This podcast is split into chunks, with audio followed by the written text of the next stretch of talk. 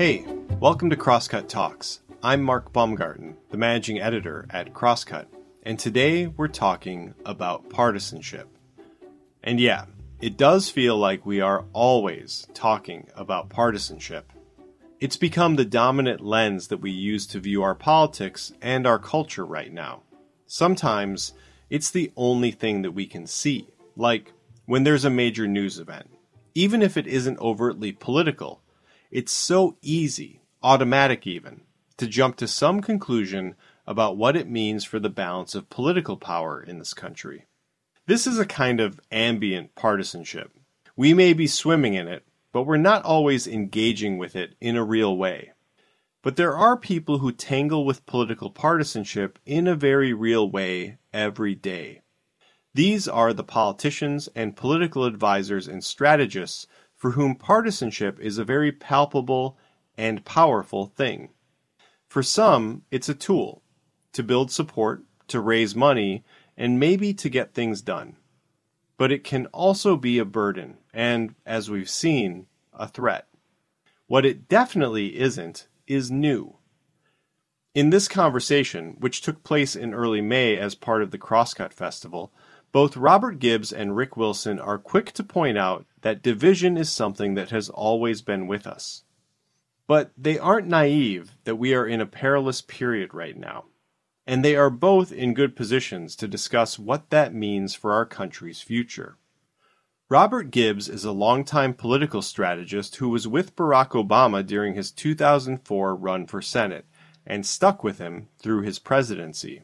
He was also the press secretary for the White House from 2009 to 2011.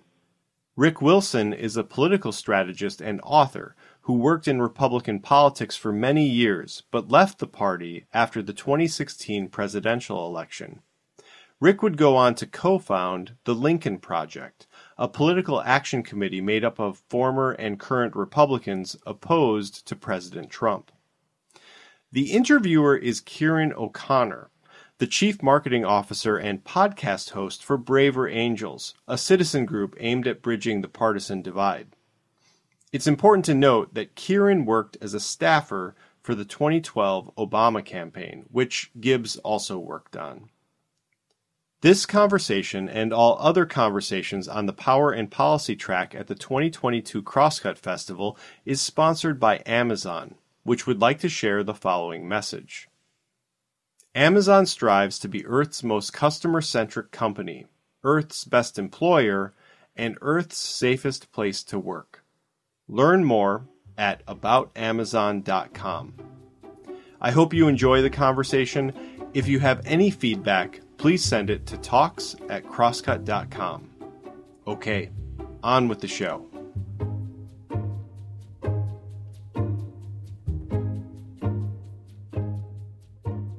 Rick and Robert, welcome. Thank you. Thank you.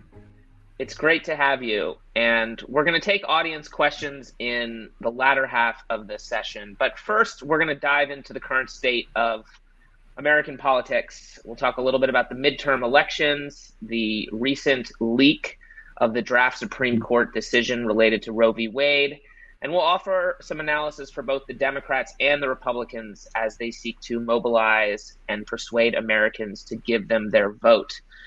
But first, I just want to step back and talk a bit about the greater partisan divide that seems to be threatening the very existence of our country as a pluralistic democracy. Aside from how our politicians are behaving and treating one another, it also seems that ordinary Americans no longer seem to view their political opponents as simply wrong or misguided. Uh, they see them as bad people. They see them as enemies whose ways of thinking are dangerous and incomprehensible. And I think anyone who saw the reaction this week to the Supreme Court news saw that in action. And we'll talk a little bit more about that. But Robert, I'll start with you and then same question to you, Rick. How did we become this divided and what can we do about it?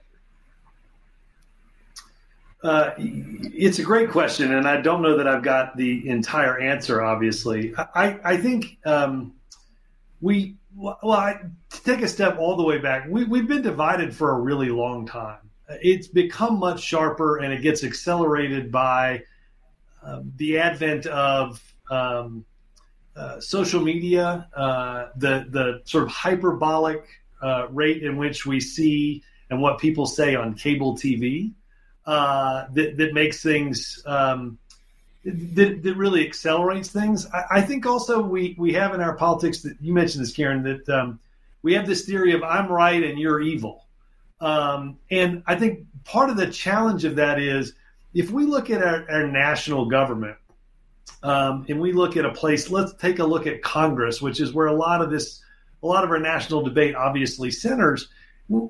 Congress is not representative of where the American people are. We live in a closely divided country. We live in a, if you look at the last election, maybe a 51 47 election, there are more members of the Freedom Caucus on the Republican side than there are those type of members in the Republican Party. And there's more members of the um, progressive caucus on the Democratic side than there are that make up that level of membership inside of the greater Democratic Party. So I think the challenge in some of our politics right now is there's there's no impetus to sit down and have a conversation like we're having around issues because in reality in, in most congressional districts i'm not worried about losing to a, a, a rick wilson republican and he's not worried about losing to a robert gibbs democrat I'm worried about making sure that I'm not losing to another Democrat, and Rick's not is worried he's not losing to another Republican.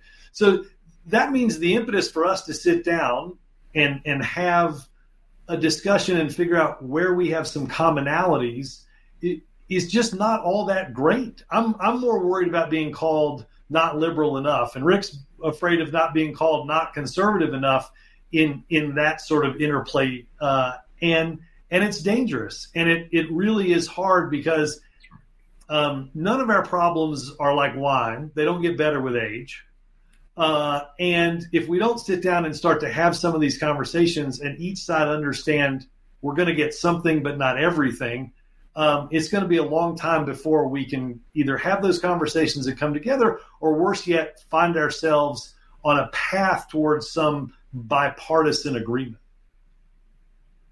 Mm. You know, I think I think Robert's exactly on point here, and I think this is one of the great dangers that faces us in the country today because, uh, particularly my former party, there is a perverse incentive structure now to not talk across the aisle, to not cooperate with anyone else, but in fact to describe everything, every motivation outside of a very narrow set of loyalties to Donald Trump and to this sort of nihilism that's infected the, the former Republican Party, to describe those things as evil, to describe them as as seeking to destroy, uh, you know, the the American culture, the American country, as they define it and describe it.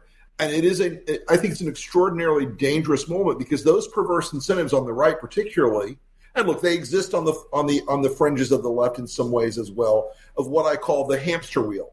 Um, it is this you go out and do something absolutely outrageous. You're Marjorie Taylor Greene or you're Matt Gaetz, or Madison Cawthorn. You say or do something outrageous.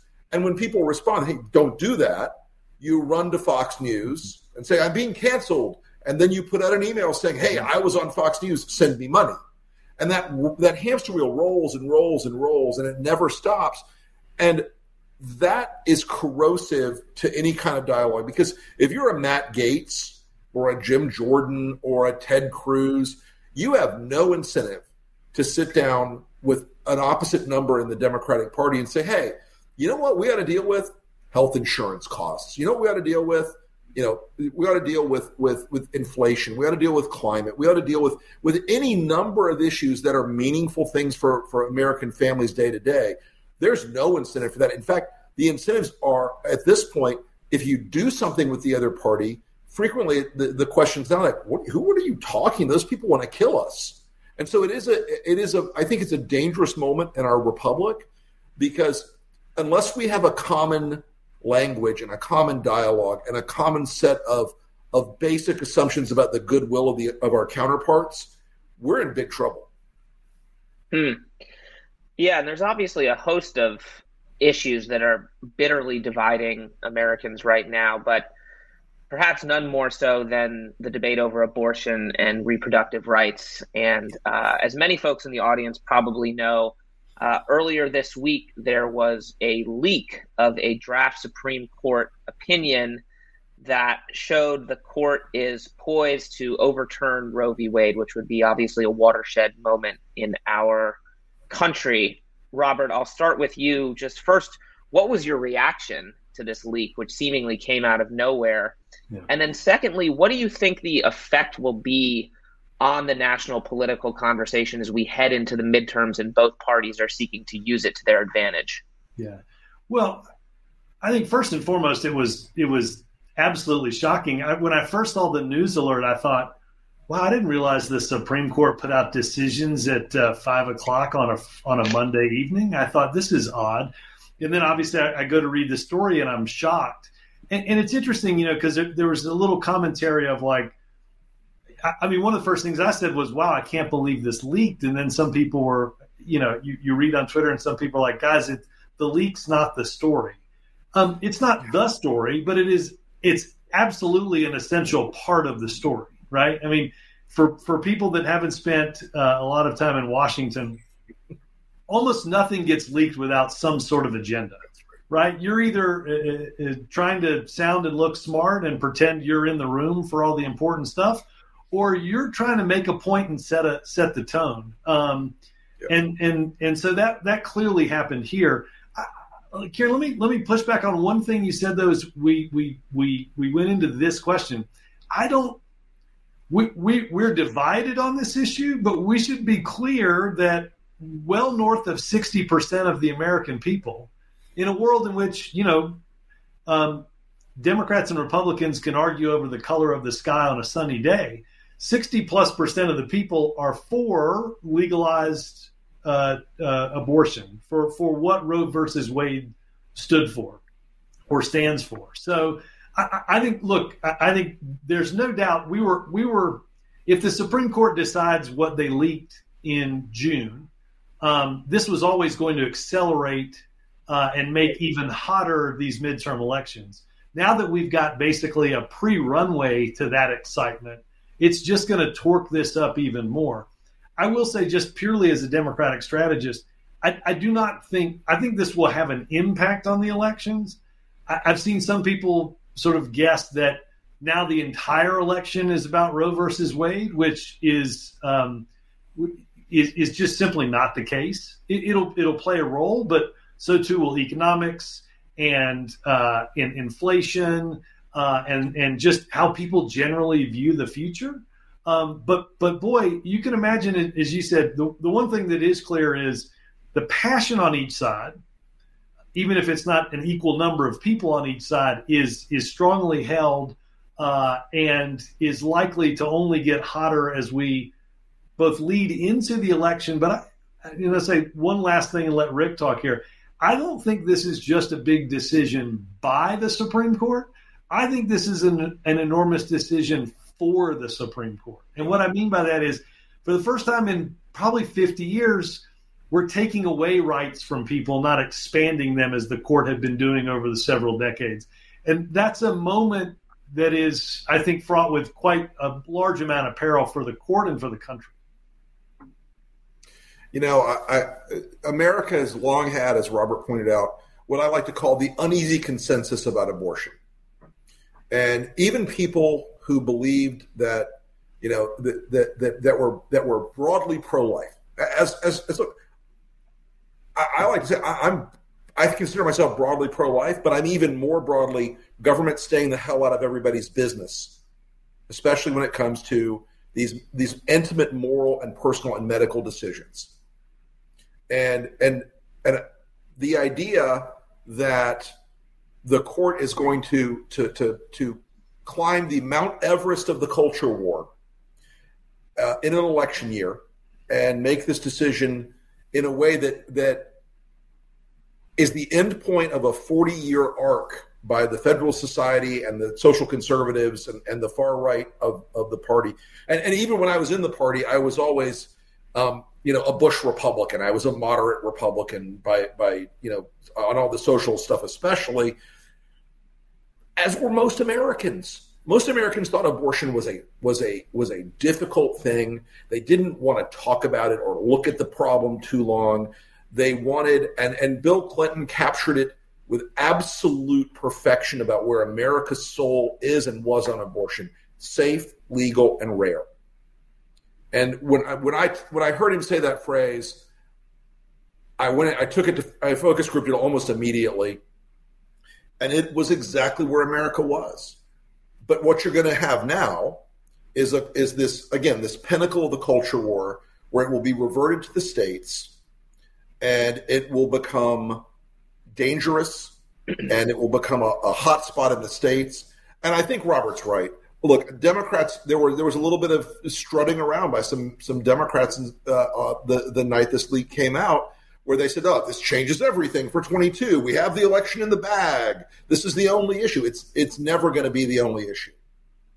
It is a mm. difficult problem that Americans really, really, really feel passionately about on on about 15% of either edge, and but the bulk of Americans, we had come to a consensus that as flawed as Roe was as a decision, and it had a lot of legal it had a lot of legal deficits to the way it was constructed, and that's why the Republicans were able to go at it the way they they have and pick it apart for years and years.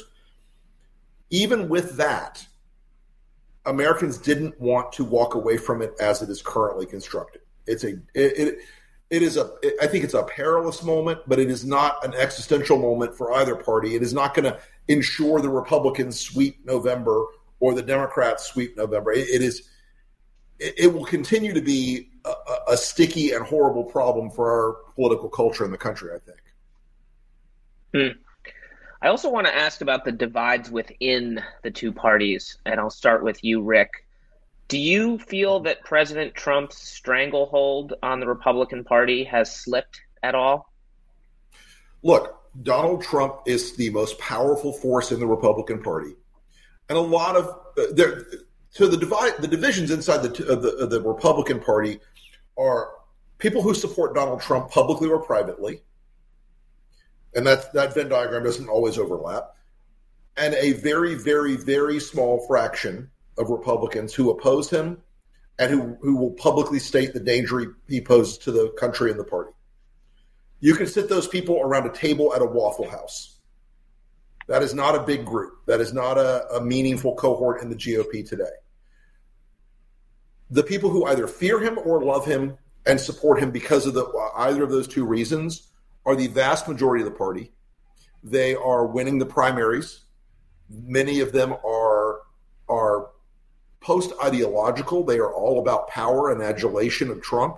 They are, as I at minimum, they are authoritarian curious.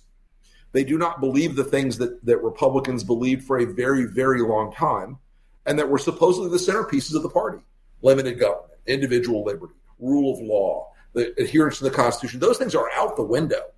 Now they want the strong man, the man on the white horse, the the authoritarian again, authoritarian curious, um, because Trump broke them, and and he gave them the, the the rein to be their worst selves.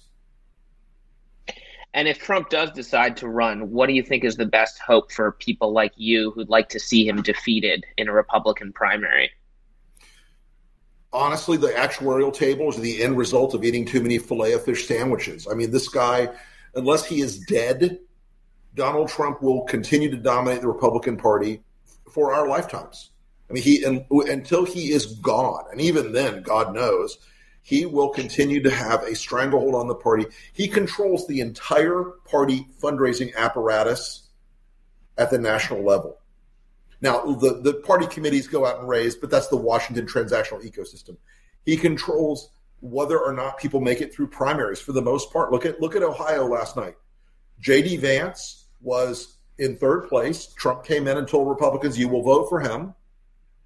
And more electable candidates were well, not Mandel, but Dolan was a more electable candidate than JD Vance, and he is now, you know, he ended up coming in in second. Trump controls the party. He is the party, and and, and look, it's unprecedented. I, the fact that the Republican National Committee today raises money and spends money to support Donald Trump, a, an ex-president. They pay for his lawyers. They pay for God knows what else. um, it's a remarkable grip on power. I mean, as Robert can tell you, when Barack Obama was done as president, of course, he was still an influence and a voice in the party, but they weren't out there every single day basing everything they do and say on on President Obama as as the centerpiece of the future. It's a really remarkable and and I think kind of terrifying, uh, you know, political culture artifact uh, that, that that we face as a country. Hmm. And Robert, how would you diagnose the divide within the Democratic Party? Um, you know, the left wing of the party has been making the case that Biden should really lean into progressive priorities, you know, use executive orders to do things like cancel student loans. Um, at the same time, the more moderate wing of the party seems wary of embracing, particularly some of the rhetoric of the left. Um, yeah. You know, ideas like defunding the police have proved unpopular with many voters. How do you see this divide, and how can Biden and the Democrats toe this line uh, as they head into the midterms? Well, uh, to take the last part, how to how to toe the line, uh, I think uh, th- this Congress has shown uh, not altogether well. Um, but I think part of that is um, uh, you've got a big party with a lot of different beliefs, but you know, quite frankly, um, we we've proved over the last 16 months that for us to be successful as a party and for those ideas, whether you're a moderate or a progressive, requires a bigger party. It requires more uh, more people in the Senate. So that ranges from mm-hmm. people that are getting elected in California with sixty some percent of the vote to Joe Manchin, who gets elected um, in, in, a state that Joe Biden got less than thirty percent of the vote in. So look, I, I think we have a vociferous debate inside of our party. I think the challenge that I have for the the, the left is, and you mentioned two of them. You know, um, one is they're they're policy ideas that just don't have a majority of people, not just in the Democratic Party, but in the country that don't support them. And I think there has to be, if, if I was on the left, my project would be not just electing more uh, on, on, on the left, but changing the perception of those ideas among a broader population uh, of people. Because, quite frankly, if those ideas carried the day, Hillary Clinton wouldn't have been the nominee in 2016, and Joe Biden certainly wouldn't have been it in 2020. Uh, so, so that's that's I think part of it. And again, we've got to get our our tent has to become bigger um, because we're not likely to you know add two senators from Puerto Rico and two senators from the from the District of Columbia and add four different Supreme Court justices and whatnot. We've got to we've got to have to win elections in places that Democrats have altogether not necessarily done well in. And that, that's going to mean that we're going to have to have enough space for a lot of different ideas.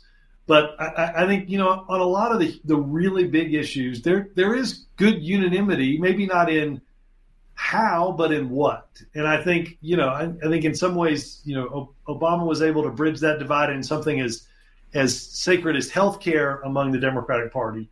Um, you know, and and and President Obama said this, and, and you know, when I worked for him in 2004, candidate Obama. this may not be the health insurance system we would design if we were starting from scratch, but it's the health health insurance system that's existed for a really long time. Our, a big portion of our tax code is predicated on that system, and how do we make that system work well?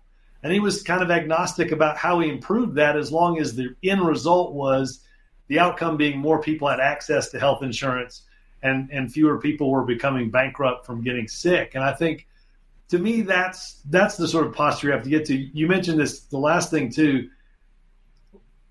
If you if your slogan is defund the police and the first thing you do in an answer when you're asked about defunding the police is explain your slogan, it's time to stop and go back to branding school, right? If, the slogan explains your beliefs. If you're explaining your slogan, which explains your beliefs, chances are you need to go back and retool that. I, I think in many ways, defunding the police was extraordinarily dangerous for Democrats, and the outcome was extraordinarily bad in in 2020. I mean, right. look, it may be that Democrats don't lose as many House seats because we got a head start losing House seats in in a, in a year in which Joe Biden was elected president. And I think some of that was because of the, that type of rhetoric that was was not helpful from a national brand perspective. Right. And looking ahead to 2024, Robert, uh, do you expect Joe Biden to run? And no. if he doesn't, how would you see a primary shaking out? Uh, you know, given the current standing of Vice President Kamala Harris and other Democratic hopefuls. Yeah, I mean, I, I look, I, I, and I don't not basing this answer off of any inside knowledge to start with. Um, I, I take him at his word in, in the answer I think he gave in the spring when he was asked this question, which is, and the truth is, every president wants to run for reelection, right? I mean, that's that's that's part of the game.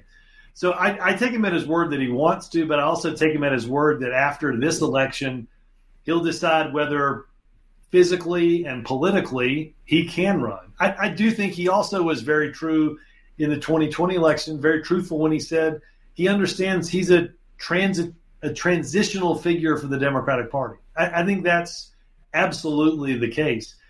In the event that he doesn't run, I think Kamala Harris starts likely as the favorite because the favorite will be based largely off of name recognition. Um, I don't necessarily believe, though, um, you know, I don't necessarily believe that she'll be the nominee if she runs. I and and I'm not saying she won't be, but I think it, you'll have a pretty loud, boisterous primary of, you know, 10, 15 people, not unlike the, the Republicans had in 2016. Because uh, I think it'll be people that you'll have, you know, eight to 10 people that you know their names right now. I think you'll have six people that you don't know their names right now um, that are going to decide now's the moment for my voice to be part of this national conversation. And I'm going to take a chance at it.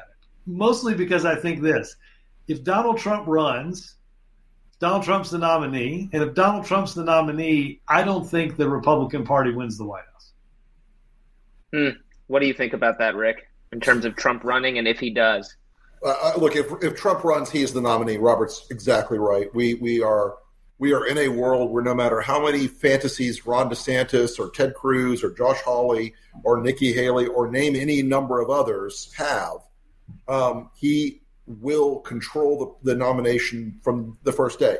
I think in a lot of ways, because he controls state parties so much, there will be a lot of state parties who just say, we're not having a primary, we're just naming Trump.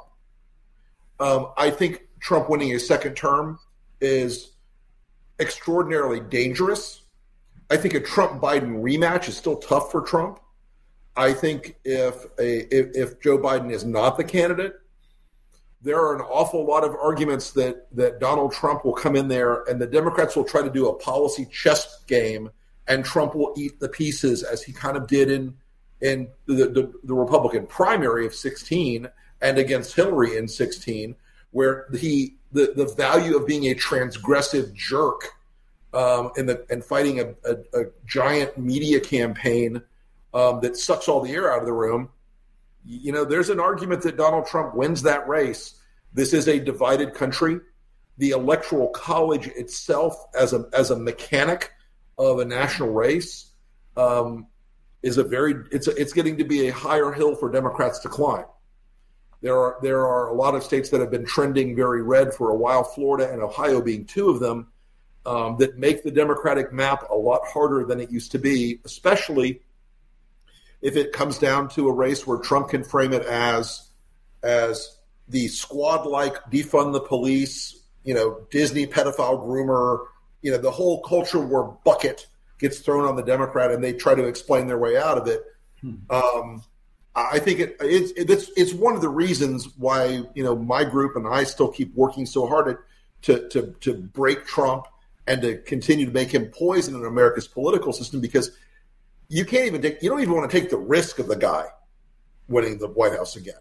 I mean, imagine what Trump and the people around him will do when they are unconstrained by reelection. It's it's it's not a great thought. Indeed. Well, we're going to take some audience questions, but before we do, I want to la- ask one last question. I guess I'll start with you, Rick, and then over to you, Robert. What makes you optimistic about America in 2022? Um, America is still gifted with some kind of weird providential dumbass luck. This is a country that that faces terrible, terrible things and and forces that could divide us on a, in a way that is that, that I think would have shattered a lot of other countries. But we do have this weird resilience as Americans. We do have this weird uh, situation where we come back together even when things you know have have looked darkest. And and and there are moments where where like I said, it, it almost feels providential sometimes that that you know one six being a great example of that you know, there were things that day where if Officer Goodman hadn't moved those senators away from the mob or the mob away from those senators, this country could have fallen that day. I honestly believe it. And and you know, we face things like COVID where an extraordinary resilience of our people is displayed in in very dark times. We are a strong country with some we, have got oh, some deep divisions, but we're we're a profoundly strong country at our core. Hmm. Robert. Yeah, I, I, agree with a lot of what Rick said. I mean, I, look, I, am I'm, I'm reminded, and I, I started off this, you know, talking about the fact that we've we've all for a long time in our history we've been divided, right? We had the, the fights on on how to set up the Constitution were were divided by big states and small states and and and whatnot. I, I, but I tend to believe that um, we're we're as Rick said, we're a strong country. We're a resilient people um, we still have more things that bind us together than push us apart. Um, even though it doesn't manifest itself right. each and every day. Um, and I'm also reminded, you know, when, when when things get bad right now, people say, you know, we're close to having a civil war. Well, I mean, obviously, I'm I didn't live through that, but we've had a civil war, so it's it's been worse. It's been it's been it's been right. but I think it's important to understand, you know, as, as as President Obama used to say, you know, change is hard. Change doesn't always happen. It rarely happens from the top down. It generally happens from the bottom up. Uh, and and I, I, you know, I was counseling uh, my son who was uh, distraught. He's in college, distraught at the Supreme Court, and I said, you know, look, th- these things have a way of they, go through cycles. They swing back and forth, and uh, whichever way the pendulum swings today, it, chances are in the not too distant future it'll swing back the other way. Hmm, well said. All right, well, let's jump into some audience questions here. Um, here's a good one. I'll go first to Rick and then to Robert. The question is why are folks leaning more and more into authoritarianism? Where did that come from, and how do we message against that urge? First off, it's cognitively easy. It does not require you to compromise. It does not require you to do the hard work. I mean, democracy is a democracy. A, a democratic republic like ours is is the hardest system. It requires compromise and consensus and and dealing with fact and not emotion. And and authoritarianism is easy. It lets people have the idea that the other is hurting them, that something external to their lives that they don't have to be responsible for can be pointed to and pointed at. And look, we've seen all the historical precedents for, for authoritarian governments. They start out by saying, I hear you. I know how pissed off you are. Let me do it. I'll get them. I'll take care of this. And it, again, it's cognitively easy. People want it. Jonathan Haidt's written more than I can ever imagine. He's forgotten more about it than I can ever write. But he talks about, Anne Applebaum talks about the temptations of authoritarianism because they're real. It is, it is an easy slide. And when you think about the American system, we have always had a lot of antibodies to authoritarianism in our in our in our political culture for hundreds of years. And in the last 30 years, we have seen two developments that I think that are enormously important, and we've got to be honest about them. The first one is that Fox News, starting in 1996 97, Rupert Murdoch and Roger Ailes built a marvelous bubble to tell Republicans they could hide inside that bubble. They would only hear the things they wanted to hear. And over time, the rhetoric inside that bubble increasingly became the elites hate you, the smart people hate you, the rich people hate you, the coastal elites hate you. And we're going to tell you it's okay to hate them right back. And so they did. And it, it was enormously profitable and it was enormously powerful. The second major social force that, that has led to this moment where authoritarianism is very tempting is, of course, Facebook. Because you're, you know, every single person in this event watching this thing right now, I guarantee you has that uncle or cousin or grandfather or grandmother or father or mother on Facebook who sends you emails saying, "Oh my God, is it true that George Soros and Hillary Clinton eat babies under a pizza restaurant?"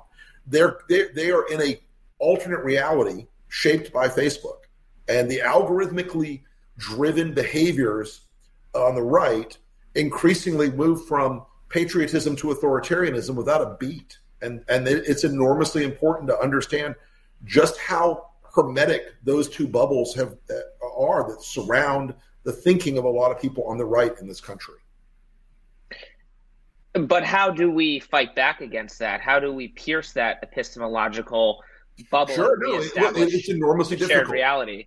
It's enormously difficult, and part of the thing that has to happen is that that breaking people out of the algorithmic bubble of Facebook. That's a legislative and legal challenge because Facebook's not going to change. It is not going to change. Zuckerberg's control of the organization is outright and absolute. It is not going to alter course unless something happens in DC um, that that alters it, or unless markets do something. You know, knock wood. Someday something replaces it. Um, it's a very difficult challenge. Fox is a little more of a solvable problem because you know people can pressure their carriers. And look, Fox doesn't make money they don't make their money off advertising revenue in the way that a normal cable network does. They make it off the carriage fees. There are ways to hack that problem through activism and through and through you know the, the role of investment uh, folks out in the states, et cetera, to not own cable systems or to pressure cable systems to not carry this stuff without a counterpoint. And the final part of it is, you know, other networks have to improve the quality of their broadcasting because you know people do not tune in to just hear anymore to just hear both sides. They they don't tune in anymore. Look, the the the, the secret of Fox is it is an enormously entertaining product. It's terrible, but it's entertaining. It is not ponderous, right. not precious, um, and it talks to a lot of Americans who feel like CNN and MSNBC look down at them or ignore them or hate them. It's tough. It's it is not an easy problem. It's a problem I think about an awful lot um, and the, the growing power of digital media and the proliferation of new, you know, outlets, I think on net is a very good thing. Um, but none of them scale the way Fox and Facebook do at this point in our, in our history. And Robert, how can the Democrats message to people who may fall prey to this impulse? Mm-hmm. I mean, yeah. Obama spent eight years appealing to our better angels, mm-hmm. uh, and polarization got more and more toxic as we go into 2022 and 2024 how can the democrats uh, counteract this trend yeah it's a great question i think there's a lot of what rick said uh, that i won't cover again but i, I agree with um, let me add one more force to um, to, to rick's list though that I, I think we as democrats have had to should have done a better job of managing and that are the forces of globalization uh, I, I, think we, um, I, I, think the ability for people to, to, as Rick said, you know, the, the elites hate you, uh, you, you, know, that the upper crust of the world hates you. I, I think um, that manifests itself because I think globalization for a lot of people changed the trajectory of their lives. Yeah. Um, and you know, unfortunately, look, my, my, party has a lot of challenges. One of our challenges is we're a head party and not a heart party. And so we we you know if the trajectory of your life is changing because your job is now moving to the southern hemisphere or to halfway around the world, um, you know we've probably got a 12 point program that's going to take you from being a, um, a, a, a, somebody who works on the, an assembly line for washing machines uh, and make you a computer programmer. Now, now the likelihood of that transition is in, inordinately small, uh, and it ultimately leads to vast income inequality. And the, the the life choices that you are able to make become a lot smaller. And I think we've got to do a better job as a party um, reaching out to um, a, an economic subset of people that we used to be really, really good at talking to and really aren't good at talking to anymore. And we've allowed them to get worried more about, um, you know, Disney and, and, and what their support of a, a piece of legislation they're more susceptible to that than they are to thinking through um, uh, a, a, better theory for how uh, economic theory for how their life can operate. And and I think unless or until we start to talk to a greater share of those people, um, you know, it's not only going to be a complicated 2022, it's going to be a complicated 2024 and a complicated 2026 because some of those places that Rick mentioned in his previous answer, Ohio, Florida, places like Wisconsin, you know, th- those are those are places that are are we're we're we're we're closed off as Democrats to talking to. And I think if we can give people a better sense of uh, and manage some of those globalization forces, uh, provide people with a better set of opportunities, they're less likely to follow this cult of personality that that rages about the fact that you remember what your dad had, remember what your granddad had.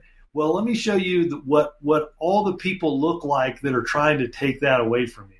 And some of them are rich old white people, but a lot of them are black and brown people. And that all of a sudden starts the that that's that wedge that starts this polarization that's really hard to put back together. And Democrats have a lot of trouble talking these days to rural voters. Yeah. They have a lot of trouble talking to to uh, lower educational attainment white voters. They have a lot of trouble talking to voters in parts of the South.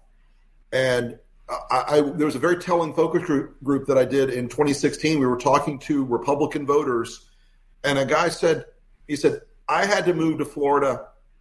I used to work in a in a. He goes, you don't know what a wire factory is, a wire harness factory in in Wisconsin. He says I had to move to Florida because my job after I trained my replacement was outsourced, and I had to move down here because it was cheaper and I could find a job. I'm not doing what I want to do, um, but I am lectured all the time that I'm a racist and that I am and that I am um, you know ungrateful to everyone around me and that if I worry that if I say the wrong thing I'll be fired or call somebody by the wrong title I'll be fired. And it was this bundle of resentment. It was this this just this compressed set of resentments. And mm. and what was frightening about it is Trump had an instinctive sort of feral intuition about how to push every one of that guy's buttons mm-hmm. And there are a lot right. of those guys out there, and the Democrats have. It's like they they've they they can't find a Google Translate to talk to those people anymore because a lot of the things they talk about with those people, honest answer, folks, they may be important big issues, but that rural white voter does not give a shit about climate change. Excuse me, doesn't give a damn about climate change. Their, the Democrats' position on guns, he just rolls his eyes. There are a lot of things they just feel like they're, they're that they're being talked down to or insulted by. Right. Well, I think we're almost out of ta- time here. I'll give the last one to you, Robert, and maybe you know thirty seconds or less. What would your message be to young Americans who want to try to improve our politics for the better over the next 5, 10, 20 years? Uh, we need you, uh, and and uh, let me be more specific. You have an obligation to be involved. Um, and, and what I mean by that is is this only works if if we have a, a citizenry that that cares about its outcomes. Uh, and, and, it's easy, you, you, know, somebody can go to work, get a good job, pays a lot of money, and they don't have to care about anybody but themselves.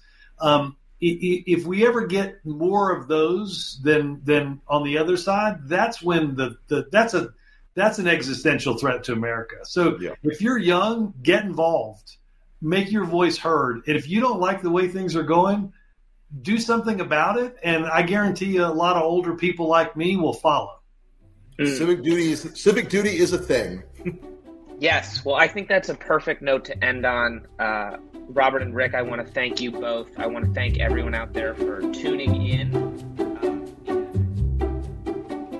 And that's it for today's episode. Thanks again to Ciaran, Robert, and Rick for the talk. And thanks also to the folks in the audience who asked questions. If you'd like to be one of those audience members for a future Crosscut event, go to crosscut.com/events. This episode of Crosscut Talks was produced by Sarah Bernard and engineered by Resty Bacall and Victoria Ralph. And the event was produced by Jake Newman and Andrea O'Meara. And Krisnovich managed our audience engagement. You can subscribe to Crosscut Talks wherever you listen. And if you like the show, please review us. It helps other people find us. For the latest political, environmental, and culture news from the Pacific Northwest, visit crosscut.com. And if you would like to support the work that we do at Crosscut, whether it's the live events we host every month or the in-depth reporting we deliver every day, go to crosscut.com/membership. In addition to supporting our journalism, members receive complete access to the on-demand programming of Seattle's PBS station, KCTS 9. Crosscut Talks is a product of Cascade Public Media. I'm Mark Baumgarten. We'll be back soon with another conversation.